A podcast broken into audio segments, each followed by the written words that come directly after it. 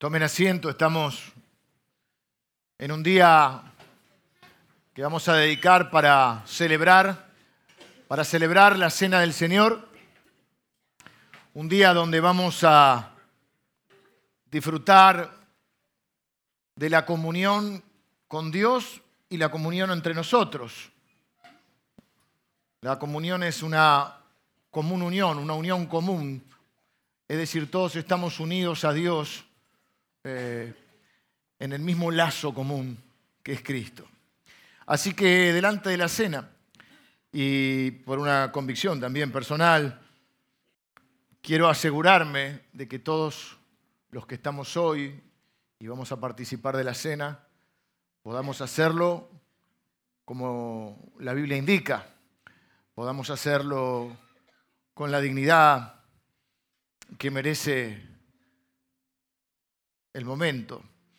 La Biblia dice por qué hacerlo, nos dice cómo hacerlo, mm, no dice en qué frecuencia hacerlo. Aclaro esto porque, bueno, hay diferentes eh, costumbres, no es tan mal, hay, congregaciones que lo hacen todos los domingos, hay congregaciones que lo hacen en una determinada eh, periodicidad.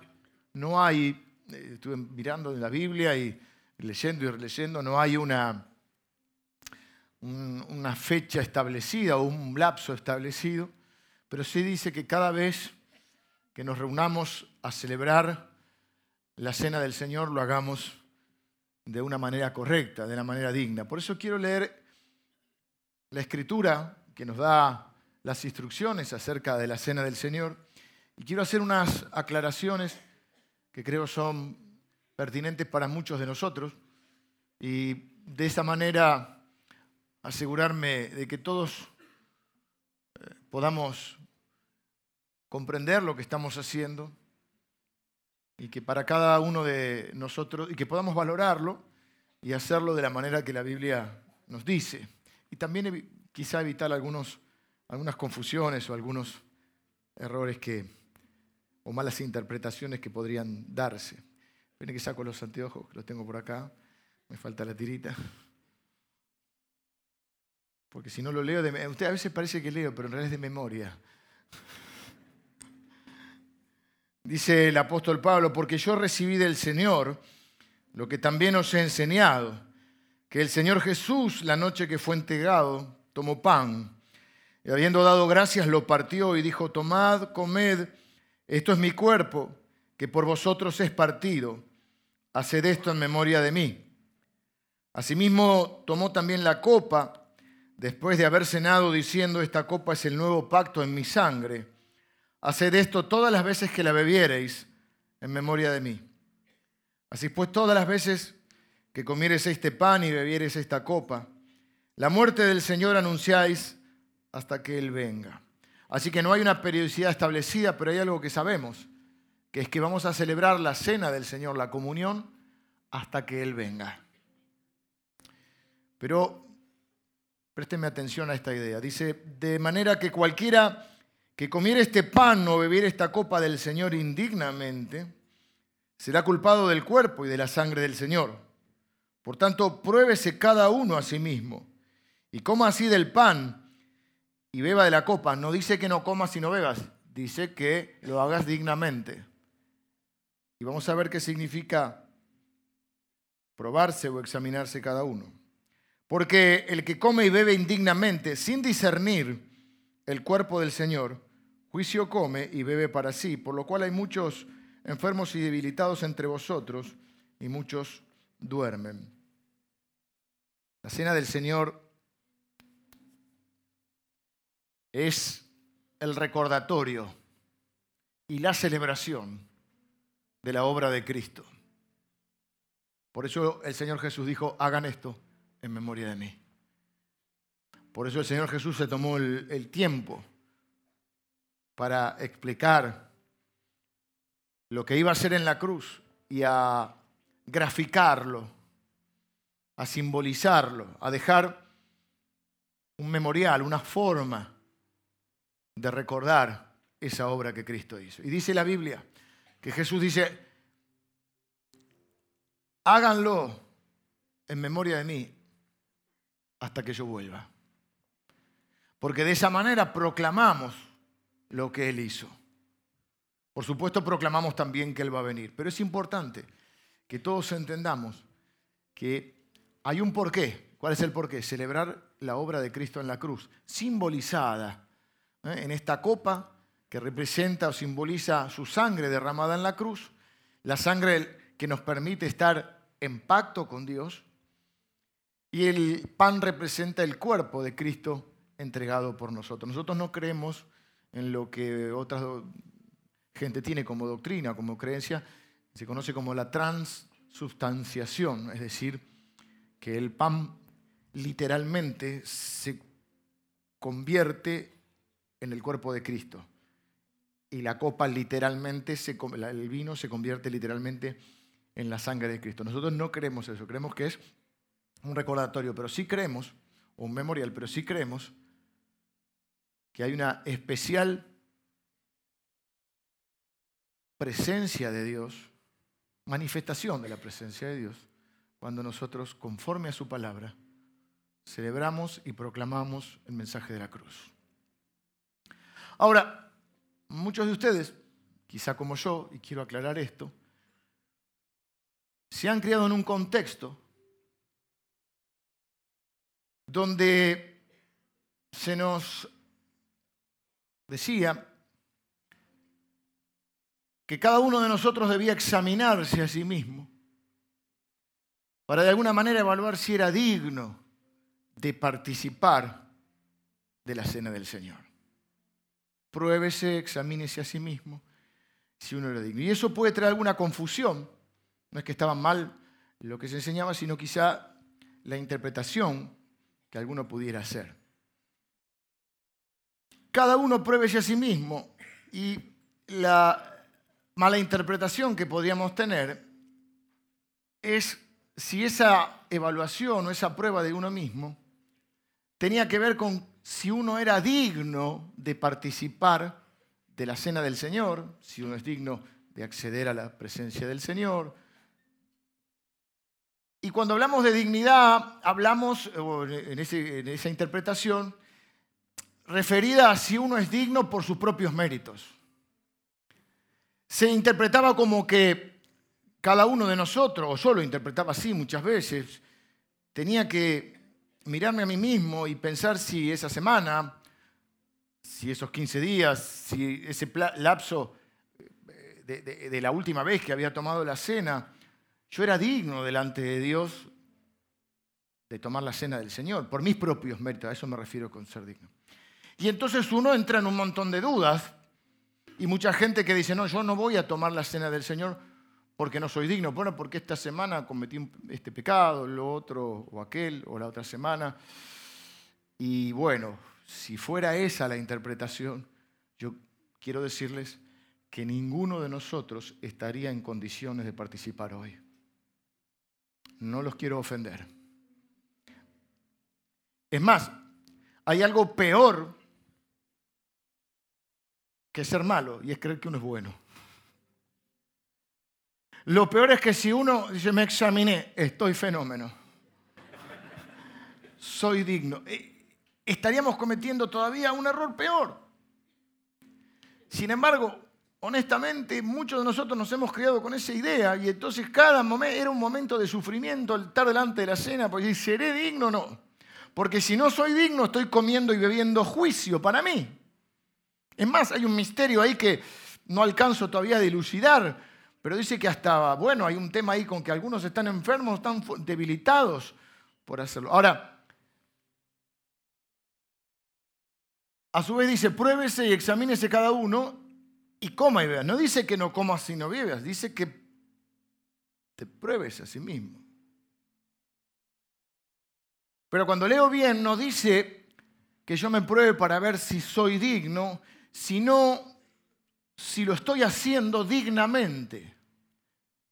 Y dice que hacerlo dignamente, o sea, por el contrario, hacerlo indignamente, dice, sin discernir la obra de Cristo. Discernir tiene varias figuras, pero es una figura como de separar. Para hacerlo fácil es comprender y valorar, no solo comprender, porque también otras traducciones dicen, sin honrar la obra de Cristo. Es decir, no solo necesito entenderla, sino necesito darle el valor que tiene. Pero esto es importante porque si no, estaría centrado en mis propios méritos, en mi propia dignidad, es decir, si yo puedo alcanzar, y básicamente esa es la diferencia entre el cristianismo y la mayoría de las religiones, por lo menos que yo conozco, es que todas son un intento de alcanzar esa dignidad, ese merecimiento delante de Dios, a través de las obras que yo hago, a través de poder portarme mejor o a través de ser buena persona, o a través de elevar mi espíritu, a través de, no sé, de cualquier otro tipo de cosas, un intento de ser aceptado por Dios. Ahora, yo miro la Biblia, miro el último libro de la Biblia,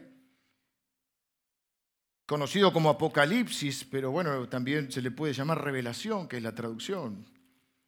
Y dice, es un anticipo, mayormente es una visión de todas las cosas que estaban por suceder, y tiene una visión de, del trono de Dios, quien lo escribe, que es Juan, el último de los apóstoles en partir, un libro escrito por el año 100 después de Cristo.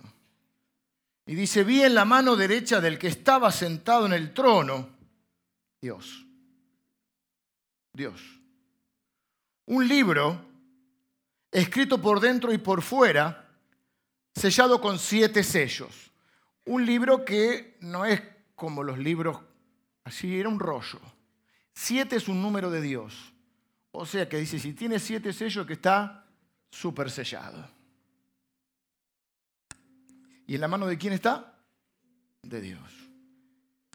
Y vi un ángel fuerte que pregonaba a gran voz, preguntando, un ángel astuto, ¿quién es digno de abrir el libro y desatar sus sellos? Y mire la respuesta, y ninguno, y para que no queden dudas, dice, ninguno, ni en el cielo, ni en la tierra, ni debajo de la tierra, o sea, no hay más lugar. El cielo, la tierra, debajo. Ninguno, ni en el cielo, ni en la tierra, ni debajo de la tierra, podría, podía abrir el libro, ni siquiera era digno de mirarlo. O sea, no solo no lo podemos abrir, no podemos ni mirar. Y lloraba yo mucho porque no se había hallado ninguno digno de abrir el libro, ni de leerlo, ni de mirarlo. Y uno de los ancianos me dijo, uno de autoridad y en el cielo, me dijo, no llores, he aquí que el león de la tribu de Judá, la raíz de David, ha vencido para abrir el libro y desatar sus siete sellos. Entonces él se da vuelta para ver y dice, miré y vi que en medio del trono de los cuatro seres vivientes y en medio de los ancianos, bueno, es una, una serie de, de autoridades espirituales, estaba en pie un cordero como inmolado. O sea, busca el león pero encuentra un cordero. Claro, porque las armas para vencer de Dios no son las nuestras. Versículo 7, y vino y tomó el libro de la mano derecha del que estaba sentado en el trono. Eso ya me indica que Él es digno, porque el, el, que está sentado en el trono, que es Dios, no suelta a cualquiera el libro. Pero al darle el libro está diciendo, este es digno. Y vino y tomó el libro de la mano derecha del que estaba sentado en el trono. Y cuando hubo tomado el libro, los cuatro seres vivientes, los 24 ancianos, algunos creen que los 24 ancianos podrían ser los patriarcas más los apóstoles, pero son figuras de autoridad. Se postraron, todo el que tiene autoridad, se postraron delante del Cordero, todos tenían arpas y copas de oro llenas de incienso, que son las oraciones de los santos, y cantaban un nuevo cántico diciendo, digno eres de tomar el libro y de abrir sus sellos, porque tú fuiste inmolado, sacrificado. Y con tu sangre nos has redimido para Dios de todo linaje y lengua y pueblo y nación. Y nos has hecho para nuestro Dios reyes y sacerdotes. Y miré y oí la voz, se suman, se van sumando. Ahora se suman los ángeles alrededor del, trono y seres vivientes. Y su número ya son millones de millones que cantan algo similar el cordero que fue inmolado es digno de tomar el poder, las riquezas, la sabiduría, la fortaleza, la honra, la gloria y la alabanza. Y ve él que todo lo creado que está en el cielo, sobre la tierra y debajo de la tierra y en el mar, y vio a todas las cosas que en ellos hay, oí decir, oye que toda la creación ya se suma y canta al que está sentado en el trono y al cordero, sea la alabanza, la honra, la gloria y el poder por los siglos de los siglos. O sea, la mala, no somos dignos. Si tu intento de participar de la cena es considerar tus méritos para acceder a la cena del Señor, a la presencia de Dios, a la eternidad con Cristo, no hay ninguno que sea digno. Es más, y si alguno cree, ah, hoy sí, hoy estoy bien, yo creo que eso es peor porque estaría menospreciando la obra de Cristo. Ahora, por otro lado, en esta visión nos dice, dejan claro que no hay ninguno digno. Ya lo dice la Biblia, lo viene anunciando. Dice la Biblia que Dios miró desde los cielos, lo dice en el Antiguo Testamento, lo dice en el Nuevo Testamento, para ver si había alguno que fuera digno. Y dice la Biblia que Dios miró a, todas las personas y llegó a esta conclusión. No hay justo ni aún uno. No hay quien siquiera entienda, no hay quien busque a Dios. Claro, por eso Dios tiene que venir a buscarnos. Uno dice, yo busqué a Dios, pero eso es una manera de expresarnos. En realidad es Dios que nos buscó a nosotros, siempre iniciativa de Dios. Ahora, la buena es que hay uno digno. Y dice que Jesucristo es digno, porque ya en el Antiguo Testamento, en la profecía que hace Jacob sobre sus hijos, cuando habla de Judá, habla del cachorro de león del cual va a venir el, Redentor. Por eso ellos saben de qué están hablando. El pueblo judío sabe perfectamente cuando dice el león de Judá. Ahora ve un cordero, que es Cristo, y dice, Él es digno. ¿Y por qué es digno? Bueno, dice que es digno. Y uno de los ancianos me dijo, no llores, he aquí que el león de la tribu de Judá, la raíz de David, ha vencido para abrir el libro y desatar su sello. O sea que ¿quién es digno? El que vence. ¿Qué es lo que hay que vencer? Pues bien, hay que vencer el pecado. Para lo cual hay que vencer a Satanás. Y hay que vencer la muerte, para lo cual hay que vencer el pecado. Porque la consecuencia o la paga del pecado es la muerte. Por eso la conclusión es, por cuanto todos pecaron, están destituidos de la gloria de Dios. Y la paga del pecado es la muerte. Y dice también, cuando están cantando, digno eres de tomar el libro y de abrir sus sellos, porque tú fuiste inmolado, que es sacrificado voluntariamente. Cuando uno se inmola, uno se sacrifica, a Cristo no lo mataron. Sí, bueno, hubo quien ejecutó pero el acto, pero Jesús dijo, a mí nadie me quita la vida, yo la doy voluntariamente. Por eso la Biblia, en una profecía, cientos de años antes, dice que como cordero fue llevado al matadero y no abrió su boca, no se defendió. Porque para eso vino. Porque tú fuiste, o sea, ¿por qué eres digno? Porque tú fuiste inmolado y con tu sangre nos has redimido, nos has rescatado para Dios de todo linaje y lengua y pueblo y nación y nos has hecho para nuestro Dios reyes y sacerdotes. Así que Cristo es digno porque se sacrifica voluntariamente y porque en ese sacrificio Él puede vencer al pecado, a la muerte y a Satanás. Básicamente, ¿por qué vence al pecado? Bueno, al pecado lo vence porque Él no comete pecado. La Biblia dice que Él fue sin pecado. Como vence el pecado, vence la muerte. La muerte no lo puede retener, porque ¿por qué, ¿por qué está la muerte? Por el pecado. La paga, la consecuencia del pecado es la muerte. Él pasa por la muerte, pero no muere, la muerte eterna estamos hablando acá. Él no muere eternamente, ¿por qué? Porque es sin pecado. Lo que te retiene en muerte es el pecado. Por eso dice, eh, eh, cantábamos recién, eh, parafraseando la Biblia, ¿dónde está, oh muerte, tu aguijón, tu herida, tu, tu arma mortal? ¿Dónde es sepulcro tu victoria? Sorbida es la muerte en victoria. Como Jesús es sin pecado, la muerte no lo puede retener. Y en una convalidación o en una validación de Dios hacia Jesús, dice la Biblia que lo levanta de los muertos. ¿Por qué Dios lo levanta de la muerte? ¿Qué está haciendo a Dios al levantarlo de la muerte? Lo está vindicando o reivindicando. Vindicando es mejor. Es decir, está diciendo, Él es sin pecado. Si no, no lo hubiera levantado de la muerte. Por eso dice la Biblia, si confesares con tu boca que Jesús es el Señor y creyeres en tu corazón que Dios le levantó de los muertos, serás salvo.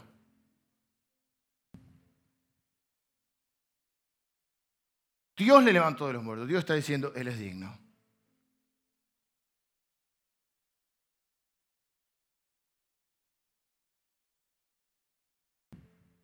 Entonces, cuando se refiere, ah, bueno, y luego dice que a través de Él nosotros fuimos rescatados de esa muerte, en lo que se conoce como la muerte sustituta. Jesús, por no tener pecado, puede morir por nuestro pecado. Si Él tuviera pecado, hubiera muerto por los de Él y se hubiese sido justo. Ahora, Dios no podía hacer la vista, ¿verdad? Por eso dice la Biblia que al que no conoció pecado, por nosotros lo hizo pecado, para que nosotros fuésemos hechos justicia delante de Él. Si bien para nuestra perspectiva es una injusticia lo que pasó, porque Jesús siendo inocente muere cuando tendríamos que haber muerto nosotros, que somos culpables, la realidad es que es un acto en el cual Dios hace justicia. Porque la justicia que Dios hace es castigar el pecado. Porque si Dios no castigaba el pecado, no dejaría de ser Dios. A veces la gente se pregunta, Dios no podía hacer la vista gorda? Dios no podía agarrar y decir, bueno, bueno, muchachos, de ahora más, pórtense bien, vemos cómo hacemos. No, no. Todos los seres humanos, aunque la imagen de Dios está distorsionada en nosotros, la Biblia dice claro que fuimos creados a su imagen y en esa imagen de ser creados a Dios, los seres humanos buscan justicia. Y cuando no hayan la justicia en el ámbito humano, lo primero que buscan es la justicia divina. Y si, bueno, si, si en los tribunales no hace justicia, si hay un Dios, Dios va a hacer justicia. O sea, queremos que, cuando vemos injusticias que se cometen en el mundo, pedimos a Dios que haga justicia. Pero si Dios hiciera la justicia de la que nosotros hablamos, no queda nadie. Porque la justicia sería que cada vez que hay pecado, venga la muerte. La paga o la consecuencia del pecado es la muerte. Entonces Dios hace justicia en la persona de Cristo. Por eso Cristo tiene que hacerse hombre para ocupar nuestro lugar. En lo que se conoce como el glorioso intercambio. El inocente por el pecador en la cruz. Por nosotros lo hizo pecado. Decía, Dios vio a su hijo como un pecador para poder mirarte a vos y verte como su hijo. Una muerte sustituta. ¿Por qué puede morir por mis pecados y por los tuyos? Porque Él no tiene pecado. Si no hubiera muerto por los de Él. ¿Y cómo yo sé que es sin pecado? Porque Dios le levantó de los muertos. Y si quedara alguna duda, bueno, la Biblia dice también que Él presentó su sacrificio delante de Dios y que Dios aceptó ese sacrificio. Ahí es cuando, por eso digo que la validación de Dios es que lo levanta de los muertos. Y la validación acá también la veo en Apocalipsis, porque el que tiene el, el rollo es Dios el que está sentado en el trono. Y no hay nadie que pueda tomar ese rollo hasta que viene el Cordero y ahí se lo da, diciendo, Él es digno. Entonces, ¿qué significa tomar la cena dignamente? ¿Qué significa evaluarnos a nosotros mismos? Bueno, o probarnos. Significa preguntarnos si estoy discerniendo. Me sale esa palabra, es muy difícil. Porque dice indignamente, vamos a ponerlo así, sin discernir. Quiere decir que tomar la cena dignamente sería discernir, comprender, valorar y honrar lo que Dios está haciendo. Es decir, que ¿quiénes podrían participar hoy de la cena del Señor? Todos aquellos que estamos comprendiendo la obra de Cristo y estamos valorando esa obra. Porque si no lo estaríamos haciendo indignamente. En el contexto donde está enseñado, había otro tipo de exabruptos, porque cenaban además del pan y la copa, cenaban y no se esperaban, y algunos comían o tomaban de más, y yo, te voy a comer, come en tu casa, querido. Come en tu casa y apaga el celular. No, no le dijo Pablo eso. O sea que no es que vos tenés que probarte ahora a ver si vos sos digno o no sos digno, porque si sos medianamente honesto y objetivo, llegarías a la conclusión que no sos digno en el sentido de tus propios méritos. Ahora somos dignos en Cristo. Por eso mi abuelita siempre oraba por los méritos de Cristo. terminaba la oración y decía por los méritos de Cristo. Es decir, no es que ahora yo no soy digno, ahora soy digno delante de Dios, pero no por mis méritos, por los méritos de Cristo, por apropiarme de la obra de Cristo. Pero entonces, ¿para qué me tengo que probar? Lo que tengo que probar es si entendí la obra de Cristo y si la valoro. Porque si no, estoy cayendo en un rito y lo estaría haciendo, aunque tenga buena voluntad, lo estaría haciendo indignamente. Así que no me dice que yo sea digno o no digno. Me dice que la tome dignamente o indignamente. Y que es tomarla dignamente, discernir lo que estoy haciendo. Discernir la obra, en comprender la obra de Dios y valorar la obra de Dios. Es decir, la obra de Dios, en un resumido, entonces esto. Mi destino, eh, la consecuencia de mi pecado era la muerte. La, destitución, la muerte es estar separado de Dios, la destitución de la gloria de Dios. Por eso la Biblia dice, la paga del pecado es la muerte, pero el regalo de Dios es vida eterna. ¿Quién? En Cristo. La Biblia va a usar mucho esa frase, en Cristo. Si alguno está en Cristo, es una nueva creación, una nueva persona. Las cosas viejas pasaron, todas son hechas nuevas. Es decir, ¿qué es estar en Cristo? Es decir, evidentemente, mi destino era la muerte. Pero Dios vino a, a cambiar esa realidad. Jesucristo vino a hacerse cargo de mis pecados. Dios tenía que hacer justicia. Su justicia que acá no quedara nadie. No deja de hacer justicia a Dios porque si no dejaría de ser Dios y el universo colapsaría. ¿O no queremos nosotros que Dios haga justicia? Cuando vemos las, atrocidades que pasan en el mundo, queremos que Dios haga justicia. ¿Cómo hizo justicia? No es no hacer la vista gorda, es condenar y castigar el pecado. ¿En dónde? En Cristo. Por eso le dice, en Cristo yo estoy juntamente crucificado. Además, en Cristo yo he sido juzgado, condenado y castigado. Pero en Cristo también estoy sentado en los lugares celestiales con Él. Entonces, dignamente es entender la obra de Cristo. Cristo vino a ocupar mi lugar. Vino a morir por mis pecados. Siendo inocente, Él pudo lograr lo que yo no podía lograr. Vencer al pecado, vencer a la muerte, vencer a Satanás. Y esa victoria ahora yo puedo apropiarme de esa victoria. Ahora yo puedo ser perdonado a mis pecados. Ahora yo puedo ser libre de la muerte eterna. Por eso dice la Biblia, ninguna condenación hay para los que están que en Cristo. ¿Y cómo se está en Cristo? Es la otra pregunta. Pues bien, la Biblia dice que si nosotros confesamos nuestros pecados, Dios es fiel y es justo. Noten que no es que Dios hace la vista, la vista gorda. Es justo. Aplica la justicia. Y la justicia es, pero si yo fui juzgado y condenado en Cristo, cualquier, en cualquier ámbito de la justicia se sabe que una persona no puede ser condenada dos veces por el mismo delito. No es que yo soy inocente, no, no, yo soy culpable. Dice la Biblia, si alguno ha pecado, abogado tenemos para con el Padre, a Cristo Jesús nuestro Señor. Jesús nuestro abogado no dice que somos inocentes, dice, sí, es culpable. Gracias, no me defiendas más. En delante del tribunal Dios dice, Jesús dice es culpable. Es más, dice Jesús, es peor de lo que cree. Porque uno se cree un poco más bueno. El tema es que yo voy a hacerme cargo de la consecuencia de su pecado, de la condena y carga en la cruz con todos nuestros pecados. Te voy a decir más algo que algunos dicen, no lo diga, no diga porque la gente va a pecar, pero es lo que la Biblia dice. Cristo murió por los pecados que yo cometí, los que cometo y aún los que voy a cometer. No es que oh, voy a cometer uno ahora y Cristo dice, yo tengo que volver a morir porque me olvidé de este pecado. Murió por todos nuestros pecados. Entonces comprender la obra de Cristo es comprender que yo soy un pecador, que mi destino es la muerte y que la única manera de cambiar ese destino es arrepintiéndome de mis pecados, poniendo mi fe en Cristo y apropiándome de la obra de Cristo. No me la apropio de mala manera, Dios lo ofrece. Si confesamos nuestros pecados, Él es fiel y es justo, aplica esa justicia. Entonces, ¿cómo podemos hacer esto? Pues bien, presentándonos delante de Dios. Jesús dijo, el que a mí viene, yo no le echo fuera. Podemos presentarnos delante de Dios y dos palabras que son claves son arrepentimiento y fe. Al fin y al cabo, la vida cristiana es una serie de momentos sagrados en los cuales nos arrepentimos. ¿Y qué significa esto? Significa reconocer que Dios tiene razón y que el equivocado soy yo.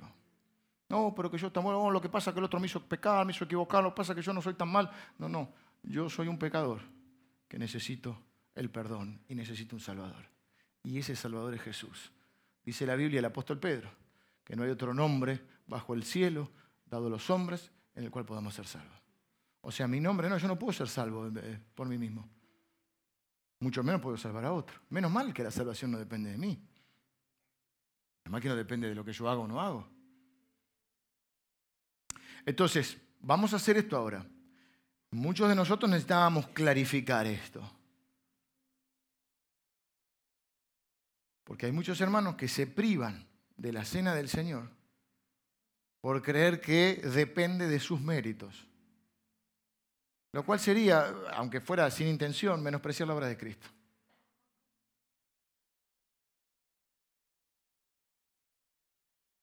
En otras palabras, mi dignidad no depende de mis méritos, sino de lo que Cristo hizo. Ahora, esto es comprenderlo. Necesito un Salvador, necesito arrepentirme de mis pecados, necesito reconocer que necesito un Salvador y que ese Salvador es Jesús, poner mi fe en Él, confesar que Él es el Señor, dice la Biblia, y a su vez valorarlo.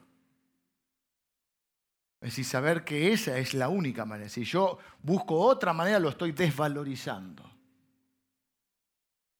Así que lo que yo quiero hacer ahora es que podamos tener un momento de oración. Por supuesto que en ese probarse o examinarse a uno mismo, sería bueno que cada uno de nosotros pudiese presentarse delante de Dios y una vez más arrepentirnos de nuestros pecados. Porque les dije, esto no es una esto es, esto es una constante. Si confesamos nuestros pecados, Dios es fiel y justo para perdonarnos. Arrepentirnos de nuestros pecados, ponernos a cuentas con Dios, como quieran decirle. Aprovechar ese momento para, para agradecer a Dios.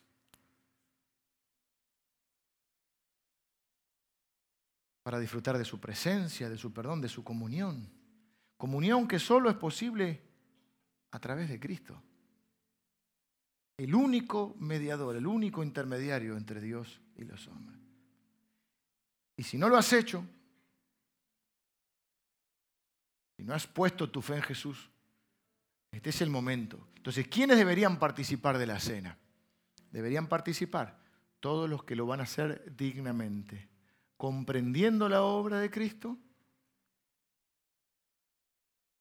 y habiendo puesto su fe, que no solo entenderla, sino creer, confiar que esa obra es suficiente. Que para Dios fue suficiente, para mí también lo es. Quiero decir algo más, porque bueno, en algunos lugares, y lo respeto, es necesario estar bautizado. Yo quiero decirles que no veo acá como requisito eh, esencial, pero sí veo una cosa en la Biblia. Y lo quiero decir porque además el viernes hay bautismo. Yo no veo en la Biblia una separación entre la fe de creer en Cristo, de nacer de nuevo, como le llama la Biblia, y estar bautizado.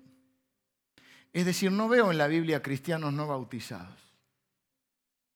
No lo veo.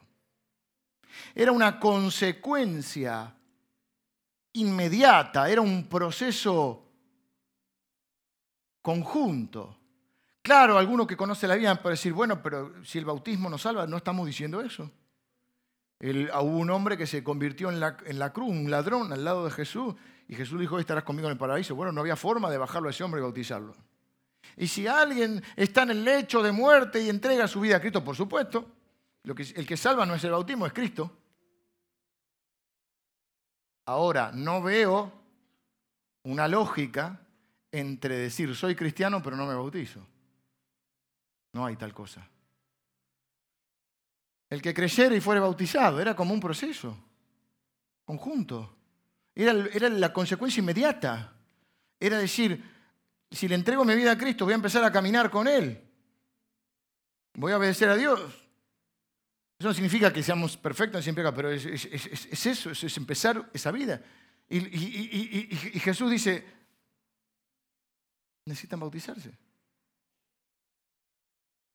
El que creyera y fuera bautizado era, una unidad. Yo, con todo respeto, no quiero presionarte. No te sientas presionado. Pero no deberías pasar del viernes si sos cristiano. No existe tal cosa como soy cristiano hace 20 años y no soy bautizado. No, no, no.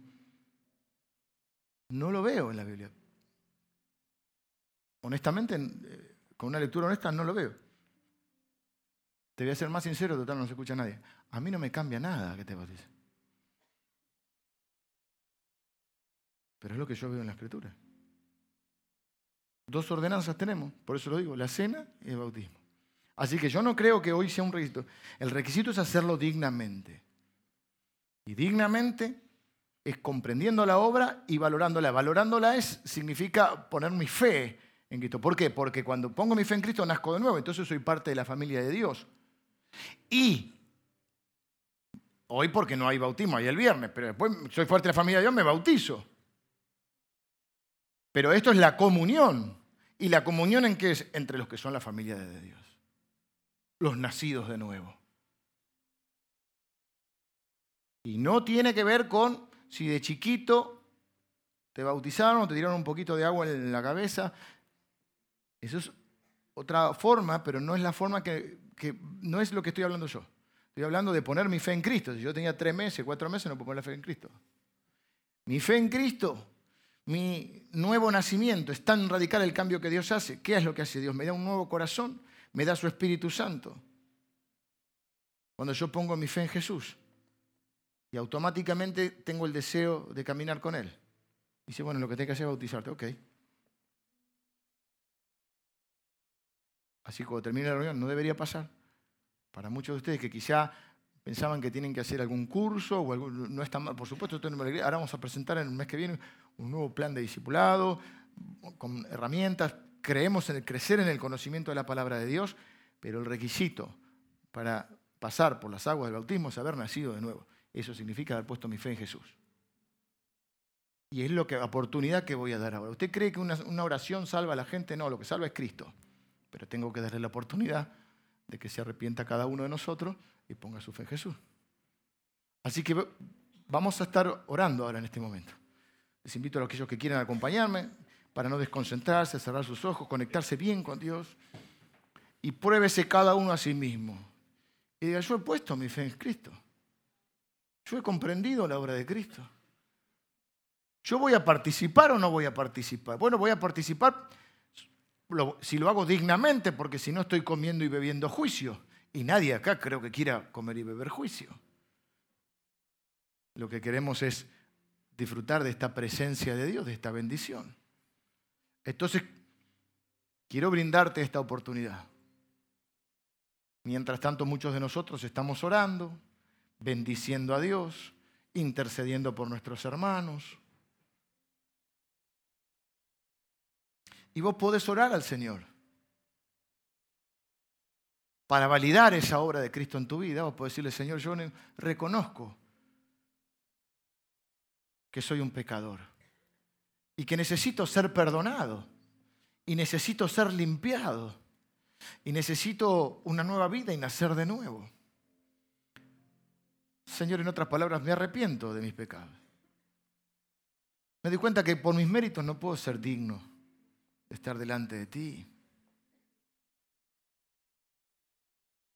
necesito un Salvador. Y ese Salvador es Jesús. Y yo reconozco que ese Salvador es Jesús.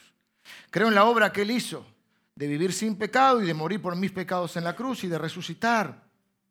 Creo que le levantaste de los muertos porque lo viste sin pecado. Le diste un nombre que es sobre todo nombre. Así que yo pongo mi fe en ese Salvador, en Jesucristo.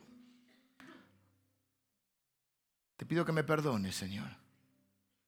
Te pido que me limpies te pido que me hagas una nueva persona, con un nuevo corazón. Recibo el regalo de la vida eterna, porque la, paga del pecado es la muerte, pero el regalo en Cristo es la vida eterna. Es decir, voy a pasar por la muerte terrenal para resucitar con Cristo y entrar en la eternidad. Y ya ni la muerte va a poder separarme de ti, Señor. Te entrego mi vida. Me rindo a ti, Señor. Te reconozco como mi Salvador y como mi Señor. Me pongo bajo tu autoridad y te entrego mi corazón. Pongo mi fe en ti. Reconozco que eres mi único, único y suficiente Salvador. Porque no hay otro nombre en el cual yo pueda ser salvo. Recibo tu Espíritu Santo, Señor, que le da testimonio a mi espíritu de que ahora soy un hijo tuyo. Gracias por estar recibiéndome en tu familia, Señor, por adoptarme como hijo. Por los méritos de Cristo estoy orando. Amén.